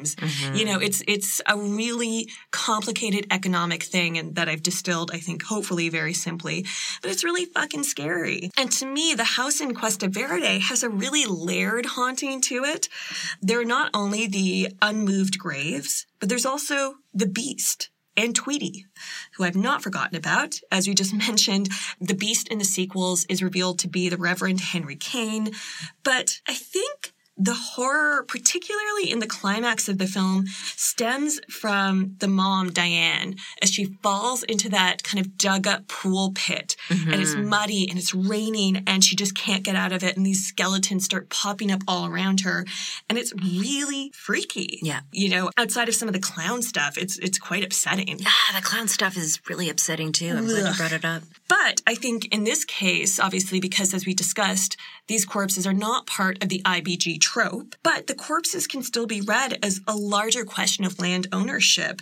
And due to the specter of Reagan in this film, as the lives of the working class people who would never be able to afford this kind of lifestyle, but whose subservience, um, through no fault of their own, allows the Freelings to have this life. Yeah. Fun fact I grew up in such a planned community. It was called Hunt Club. And the, yeah, and the block that I lived on was actually the block of model homes. So they were homes that were built to just showcase the different shapes that they would build houses in this area. And so as a result, you know, uh, some of the structural stuff was not built to last. It was, it was like when you go to a sample sale and stuff, you know, Yeah, wasn't made uh, quite up to par. It was just to showcase what could still live be. there? They do. And you know, my dad is actually really handy. He's not like Ryan Reynolds, shredded handy, but like he built onto it and improved it. And they do still live there. And that house will be standing long after we are all dead, I'm sure. Um, I should also mention that Poltergeist, in a kind of way, is vaguely based on a quote unquote true story. Oh. It's an article I found today uh, that was published in, on Nerdist. So we'll link this in the show notes because it is actually kind of interesting. But it's based on uh, what they call the Herrmann House. Again, well-to-do couple, a few kids, and these like kind of random supernatural things were happening, seemingly targeting the kids. Um, and they fled. Then this happened in 1958. Oh, wow. And how to tie it all together is um, the Herrmann House was approximately seven miles from the Amityville house. Holy shit. Yeah, real grifter community there. Can we talk more about Tweety? I would love to. I feel like there's a lot of little interesting seeds about this film that, that that I'll maybe like throw in toward the end of the episode. Threads that didn't quite follow or whatever, but are, are just kind of interesting. But I thought that the earliness and and the treatment of the dead bird was really interesting. I did too. I think a lot of fuss is kind of made about the burial of Tweety and then how as soon as they start digging up the space for the pool, the, the burial box, you kind The of see- box comes up. It's foreshadowing. Yeah. Yeah. I was much more interested in Carol Ann's whole kind of emotional journey. Yes. With Tweety. Um, because and her mom's enabling of that journey. Yeah. Because you know the the bird dies, the mom's upset. Carol Ann catches the mom trying to flush the bird. Couldn't it have happened after school started where I could just sweep this under the rug? But it doesn't. And so Carol Ann makes this whole meal about, oh, this bird, I'm so upset, and we've got to find the right box for it. And here's this flower, and here's a photo, so Mm-hmm. Tweety remembers us in hell. You know, it's it's a whole fucking thing. And, and you know what? This is my problem with Spielberg. I was falling for it for a second. Yeah. Was looking at my cats and, you know, crushing them to my body, and they were like, "Ah." but then, and and this is where I saw that flash of Hooper. Yeah. Where as they kind of bury Tweety, and she's like, okay, bye, Tweety. And then she just looks up at her mom with this big fucking grin and bright eyes and says, can I get a goldfish? Yeah. And I was like, oh my God, it's Reaganomics in a child. I feel like the Spielbergian heart and light in this film really comes through with that scene. I I mean, prior to the disinterring, the unceremonious disinterring of the Tweety bird, but even the paranormal investigator who really gets close to the mom, they get really sappy and they have this whole affirming of an afterlife thing, the idea that loved ones await in another realm.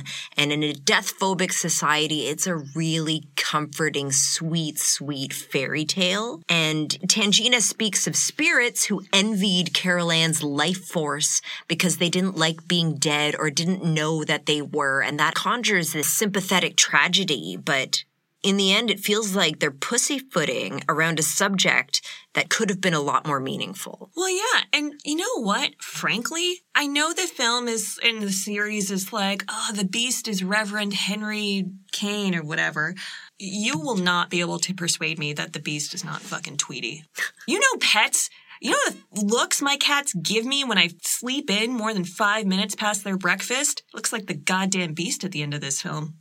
Do you think it was like vengeance for the uh, goldfish remark? I think it was a layered vengeance, as this film is a layered haunting, letting Tweety die, almost flushing uh, it down the toilet, and then Carol Ann's, you know, wanting of a goldfish. And she 100% kills those goldfish almost immediately. She way overfeeds it. And they're just kind of like, that's fine. You know what? Carol Ann is the true monster of this film.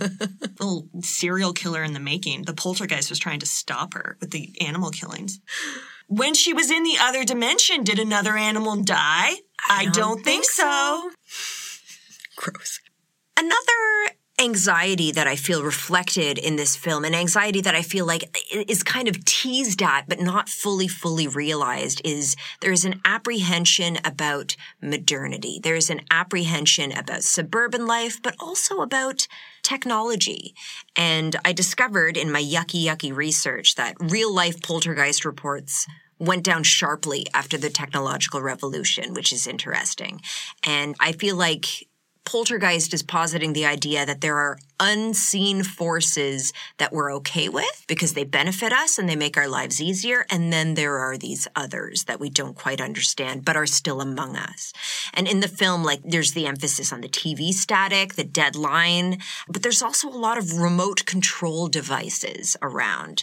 Uh, the remote control cars in the beginning, blinking robots, and the TV remotes that are controlling their neighbors' devices. The remotes are 100% a metaphor for their dicks. They are such assholes to each other about that. And it's like, dudes, if your remotes are changing each other's channels, be kind to each other about it. But I feel like it just reflects this entitlement of this is my house and what happens in my house. It's like, well, we're sharing a signal, but we can't share it. We have to fight over it because we're dicks.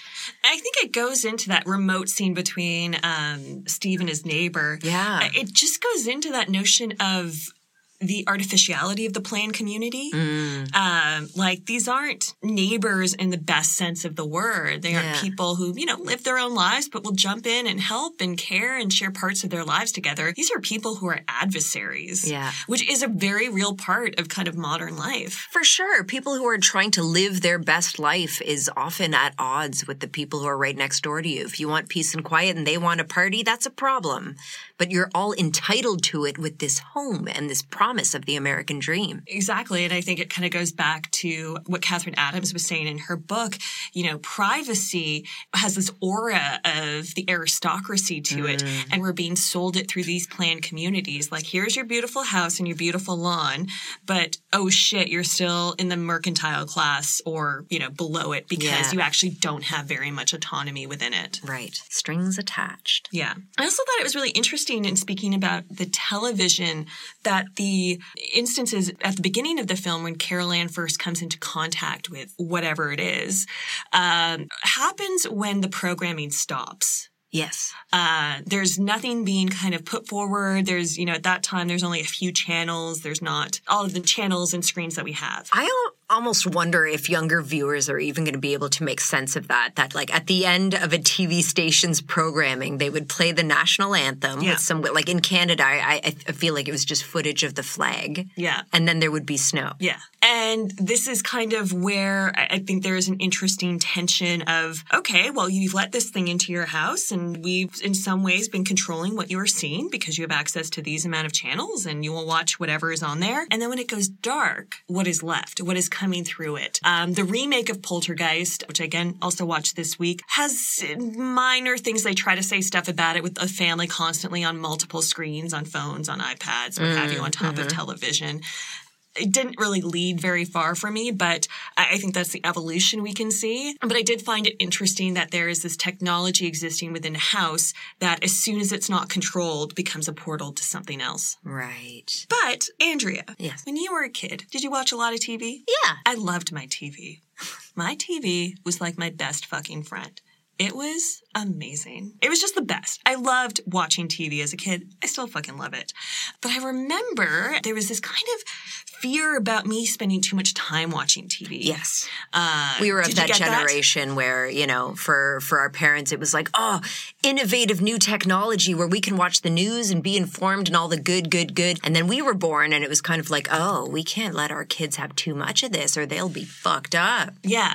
You know, I was looking into this a bit, and really since the 1940s, when, you know, the first TVs and, you know, radios were circulating and kind of getting into homes, um, there was always an anxiety, especially kids having access to these things.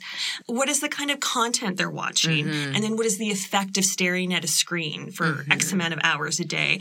And I still see a lot of that with some people I know who are parents. You know, I only let my kid have X amount of screen time per day. Yeah. And it must be a nightmare i can't even control myself no, God, no. much less someone else who's bored and hyper and like full of sugar Dear God, no. But I, I definitely I remembered that feeling, and I think that Poltergeist kind of, in a subtle way, really plays with it, and that really led me to think about how the kids are really targets within this film. Obviously, Carol Ann, but also her slightly older brother Robbie, mm-hmm. and so that led me to think about how this film to me has real undertones of the stranger danger panic of the ah, 1980s, uh-huh. and stranger danger kind of turned into the satanic panic as well. Yeah. It all had ties to that, you know, and it was huge in culture in the 80s, you know, everything from movies to TV episodes to PSAs to uh, comic books comic books video and things being sent home from school. Mm-hmm. And I found a really good article about this whole topic and kind of reevaluating it from, you know, a contemporary lens on Jezebel. And this article, again, linked in the show notes called Half True Crime Why the Stranger Danger Panic of the 80s Took Hold and Refuses to Let Go by Rich Juzwiak. And Juzwiak goes on to talk about this article that was published in the Denver Post in 1985. And eventually, this article actually won the Pulitzer Prize. And this article kind of took apart the claim that at the time in the 80s, 1.5 million children were going missing due to stranger danger and being abducted. And the journalists who wrote the article, Diana Griego and Louis Kilzer, revealed that in 1984, the FBI had repeated blank amount of cases of children who went missing. Andrea, how many cases do you think they had?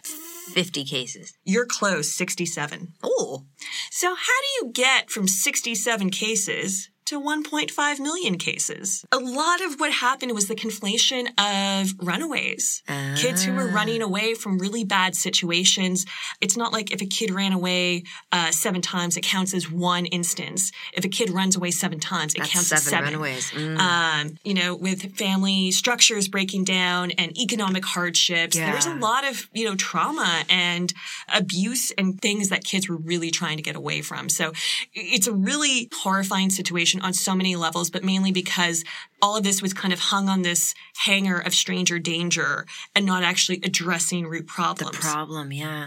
However, Reagan is president at this point, and he really sees his role as a president, and this is part of what he runs on and governs with, as a purpose to rebuild and strengthen the American family. And that's a heavy asterisk with the white, heteronormative, Mhm. able bodied American family. It's implied. We get you. Yeah, I know, but you know, you like to say these things because he's an asshole, and I hope he's in pain wherever he is. And stranger danger became kind of integral to all of this Reagan ness that they were pumping out into the world. Became intertwined with legislation. It became intertwined with policy and a lot of public discourse at this time. Now Juzwiak talks to a fellow by the name of Joel Best, who is the professor of sociology and criminal justice at the University of Delaware. Best says, We take our anxieties about the future and we translate them into efforts to protect children. We have this sense that the future is uncertain. Children are the walking and talking future. We seize on protecting children as a way of saying, we can do this. To me, the primary target of this film and the franchise is ultimately Carol Ann, and so many moral panics are centered around saving children.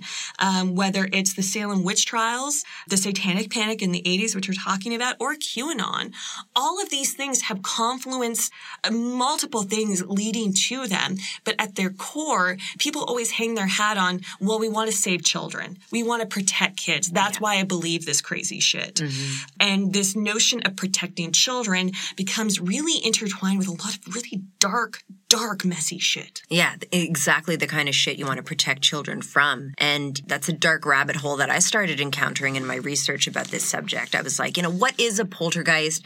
If it is a spirit that attaches to people, like I followed that down. I was like, oh yeah, it's kind of paranormal activity mm-hmm. type thing, but they don't ever use that word. And so in doing my research of my atypical sources, which is to say, you know, podcasts and paranormal fucking shit. I'm so sorry if you like that stuff. I just, I don't. And this is part of the reason why. I discovered that, you know, the majority of the time, reported cases of poltergeists are debunked as mischievous kids trying to get attention. And their gullible slash uneducated parents would rather embellish the story than admit that their kid was able to scare the shit out of them and dupe them. And, you know, now that we know more about mental illness, schizophrenia, hearing voices doesn't lead us straight to demonic possession as it once did. But what bothered me about this research was the idea of kids will contrive ways to be heard, especially girls. And I listened to a, a podcast called Occult Confessions, and I'm not entirely sure if I would recommend this podcast. I will link to it if you're interested, but um, it was recommended to me because it was like uh, the connection between poltergeists and pubescent girls. And I was like, that's interesting. And so I listened to this show and it's silly. The hosts are horsing around a little more than I'd like when they're dealing with such subject matter, but they did seem well qualified to discuss the topic. And um, I, I- got some tidbits out of it that when it comes to real investigated poltergeists, two thirds of the time, the quote unquote agent, the target of the spirit, if they could be identified at all, was identified as a woman under 20. And the show focused on five cases of the 20th century because those cases have more details to analyze, but it also touched upon figures like Joan of Arc, you know? And the episode culminates in this idea that these women contain energies but are culturally repressed. And so the paranormal provides an outlet for this energy that comes out as quote unquote lady magic. I'm trying really hard not to be condescending, but like lady magic? Fucking lady magic. Uh, something about their energy manifests in an occult way. And you it's know, like I'm fucking watching The Conjuring 3 all over again. this and I need is why alcohol. occult studies, like, it doesn't make sense to me on so many levels. Parascience. Science is all about empiricism and all about measuring veracity based on what you can empirically observe. And paranormal things are the opposite of that. So I really feel like parascience is antithetical within itself. Anyway, this all brought me to a fellow named Frank Podmore. And if you want to talk about people who you hope are in pain, uh, Frank Podmore came up with something that he called the naughty little girl theory. Ooh, let's, uh, I feel like wherever we're going, let's put a little content warning on this shit. Yeah, I think so. I think it, it, it's going to get kind of dark. And, and then, granted, Frank Podmore was working in the late 1800s. This is a long time ago, but this is when poltergeists weren't considered psychic phenomenon, just people exhibiting mental and physical, quote, abnormalities, which included, quote, defective character traits like deception and cunning. When deception and cunning are like medicalized to be abnormal. And, you know, it was rooted in the Victorian idea that women and children were mentally very fragile. And the funny thing is, he was the resident skeptic of the Society of Psychical Research that I mentioned before. He was the one who was like, well, you know, let's look at reality. And I'm the one really rooted in reality. And so to maintain the scientific integrity of his paranormal investigations of poltergeists, they tied girls up and restrained them to prove or disprove their shit. And he also went on record as noting that the poltergeist was most often observed among the lower classes who were too stupid to realize that an ordinary explanation of what was happening was the case. Now, I see all these things, and I, am sure you're thinking the same thing. I can see it on your face. I'm not saying that girls didn't or don't lie for attention. I'm saying that the problem is that they should feel the need to lie in order to be heard, especially when it comes to circumstances of being frightened, feeling threatened, and possibly assaulted or abused. And I think the correlation between young pubescent girls and these disturbances quite clearly points to cries for help. I feel like I'm having a rage stroke right now. I know, I know, and I, I, I was angry. I was in the same place, and, and anyway, let, let's take it back to the movie. Carol Ann is too young to be sexualized, and she's considered the most tempting target of the evil spirits due to her purity, which is still a patriarchal, fucking icky, sexist Slash shit. kind of general life force. Well, that's what they say, that is. but like it's not a thing. Robbie is not not innocent. He's almost as young, and like, why Carol Ann? It's because she's a little fucking mm. girl, and Which actually gives me to my point about Dana, the older teen I would like sister. to talk about Dana, yeah. because I didn't catch this in the last umpteen times I've seen this film, but Dana is quite fairly sexualized. She's not in the film very much, but when she is, in the opening sequence, we see her biting a pickle, we see her responding to sexual harassment with a kind of knowing crudeness. Like Mm-hmm. that scene is really icky to me, is that she's used to this. She's and the a- mom laughs it off. Yeah. As opposed to being like, get the fuck off my property. These are her employees working and she oh, boys will be boys, but girls will be sex objects even for fucking predatory ghosts. when uh, Dana comes out at the end because she's missed the whole final night at the Freeling house because she was on a date, she stumbles out of a car only to see her family kind of running out of this house and is like, oh my God, what's going on? Did you notice the big fucking hickey on her neck? I didn't. Yeah, huge fucking hickey on her neck. And I was just like, what is happening? What is happening? And obviously, like, all for Dana um, exploring sexuality and consensual, and like, that's cool, that's cool.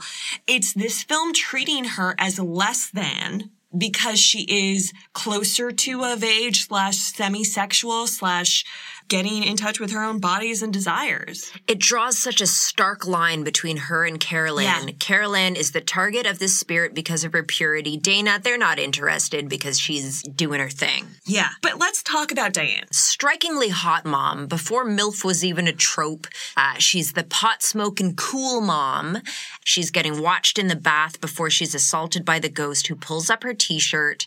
And then there was that little factoid that you brought up before we recorded. And you were like, I don't know if this factors into anything, but I think it does. Yeah. So in watching the film, as I watch do any film these days, and I'm 35 currently, about to turn 36, and, um, and I was like, I wonder how fucking old these people are, meaning Diane and Steve. Well, because they're so posited as like the cool folks who we can move to the suburbs and still be cool. We're with it. We're hip. And they also have three kids and enough, you know, equity to buy a house and are seemingly really comfortable comfortable. She stays home. Exactly. She's not selling Tupperware, or whatever the fuck else they did in the 80s. um, it just occurred to me because I, I just thinking about that in the back of my mind. I wonder how old they are. That's interesting because obviously I'm about to turn 36 and I rent an apartment and I feel very grateful to do so. And then when Steve goes to see Dr. Lesh for the first time, they're asking him about his relationship and he says, "My wife is 31." No, wait, she just turned 32. And I went, "I wonder how old that makes Dana." And then when I went to go write my synopsis, uh, oftentimes I'll, I'll do like a quick fact check with like IMDb or Wikipedia. She did the fucking math. I did the math, guys. And it says on Wikipedia that Dana is 16 years old. So if Diane is 32 and Dana is 16, and I see no evidence in the film that Dana is um, a child from Steve's previous marriage, if I'm wrong about that, correct me. Um, but that would mean Diane had Dana when she was 16. Which, fine. Cool. No tea, no shade. But what it prompts in me, and again, this is tying back to Amityville, is I almost wonder if these films are an indictment of a newfangled kind of family. You know, like outside of the uh, traditional nuclear family, we've got the Lutzes, who are a blended family, and then we've got the Freelings, who smoke pot and had a kid really, really young. These aren't your leave it to beaver nuclear families.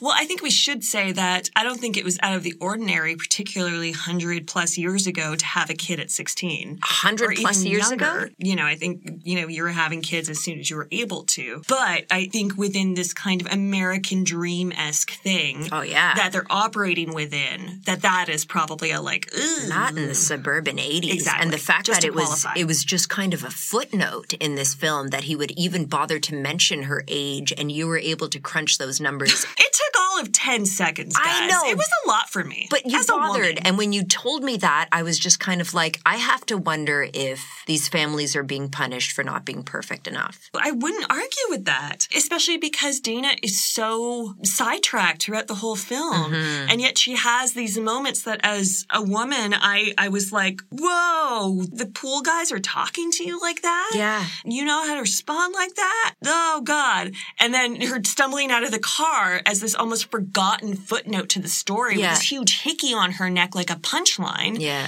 I was like, no, but we're more worried about Carol Ann because she represents Yeah. the purity and the future. And there's a whole lot of ick. And I hate to bring it into this podcast, but we'd be remiss if we didn't talk about this ick. Exactly. And I, and I think on top of the ick, kind of, you know, leaning into the Diane staying at home and, and her role within the household, she is so intrinsic to catching on to the supernatural entity from the offset. And it's She because she's at it. home. Yeah. If she wasn't at home, it's the great moment in the film. And, and it's truly, I think, such a well done moment that I've seen ripped off enough times. But, you know, she looks at the chairs. Why are the chairs pulled out? Carol Ann, don't do that. You know, she mm. looks, she goes back to do something, camera pans, and now they're all stacked on top of each That other. That is really well done. an amazing scene. Yeah. All practical, people rushing around in the background to do it. So effective. I love that moment. However, that moment is not possible unless you have someone at home doing domestic labor. Yeah. And that is rarely, I don't think at all addressed in the film,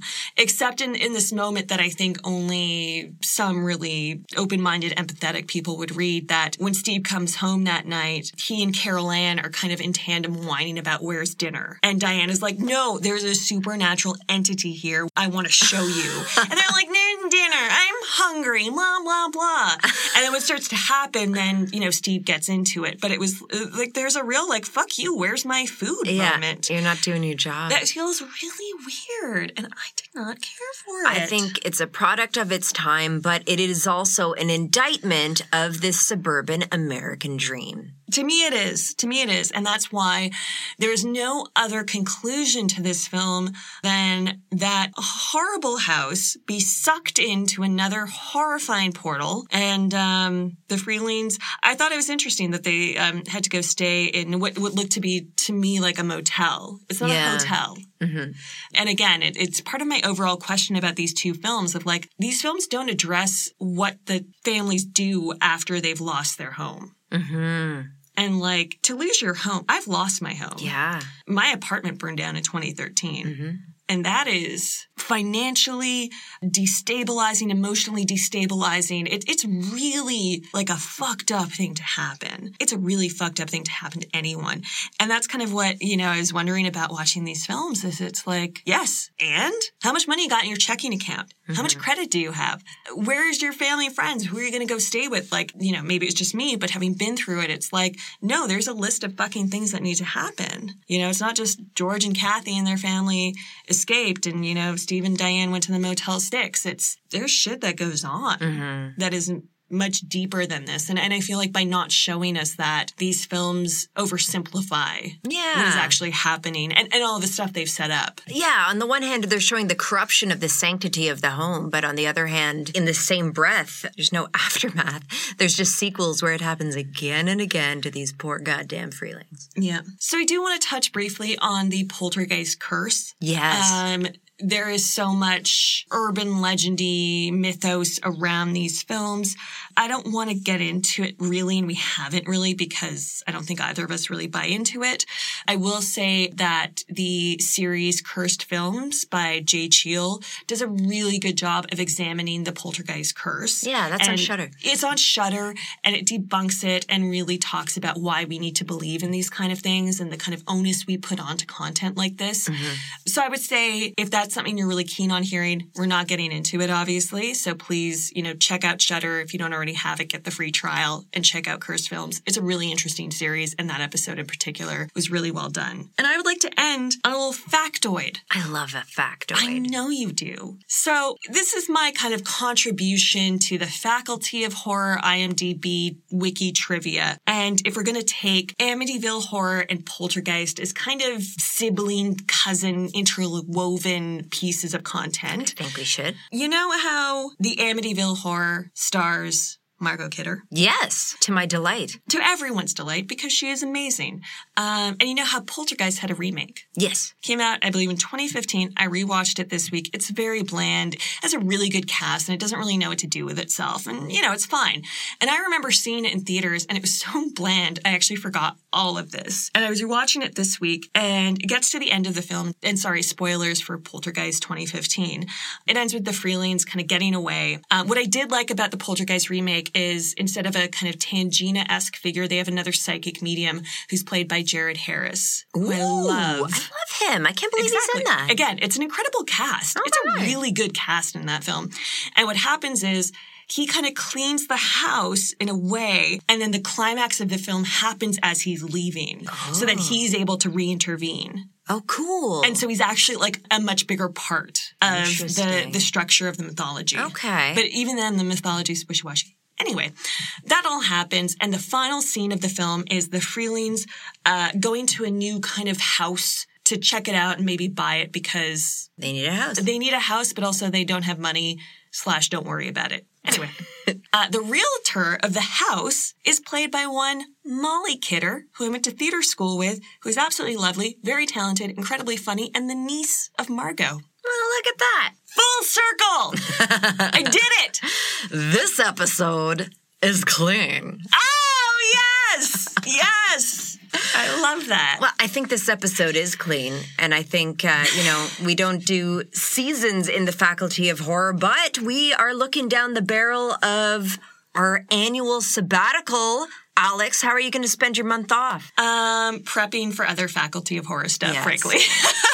Same, same, same. But we will happily, happily. happy to do it. Toronto's opening up, so uh, we don't have to do all of our hanging out in this room for a little bit. We'll get some nice meals in. Oh, we should mention current plans. We've booked tickets. We are going to be at Salem Horror Fest. Going back. That is the plan. We've booked our tickets. Knock wood. Knocking my head right She's now. knocking her head because her head is made of wood. It is. Andrea built me from a leg of a table. a haunted leg of a table. And that's why I'm her forever girl, full of lady magic. Okay. Uh, but we are going back. So uh, the weekend of October 8th, we're going to be doing our 100th episode. I can't even. 100 episodes. Wow. Our lady magic. that is our lady magic.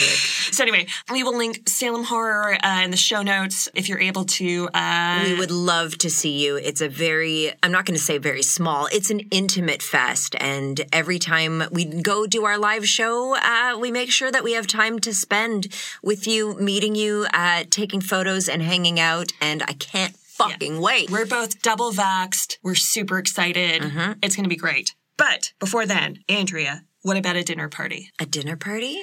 Well, what precedes a dinner party? An invitation. Oh. So for our September episode, we made this very special and we actually put it to our patrons over on Patreon, where you can get us if you want to. You don't have to. It's all cool. Um, and we took a mixture of films that we've been wanting to talk about and a mixture of films you guys have been wanting to talk about. Uh-huh.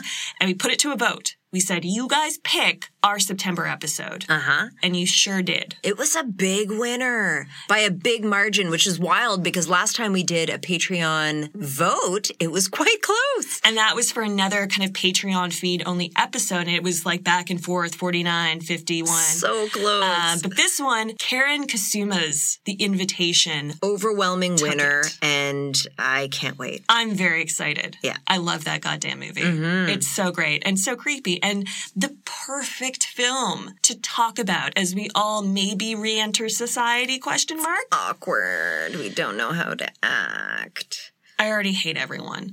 Um, but again, grateful to be safe, grateful for masks, grateful to be double vaxxed. Grateful for you. We are taking August off to chill a bit. Um, Patreon content will still come out as regularly planned, but you will see us in September and you will see us in October at Salem Horror Fest. So make your plans. We would really love to see you. But until back to school, Office hours are closed.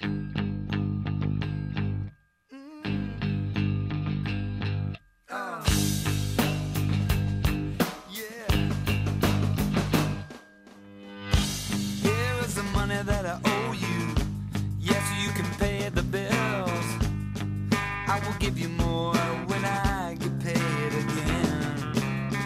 I hate those people who love to tell you money is the root of all the kills. They have never been poor, they have never had the joy of a welfare Christmas. Yeah. Oh, I know we will never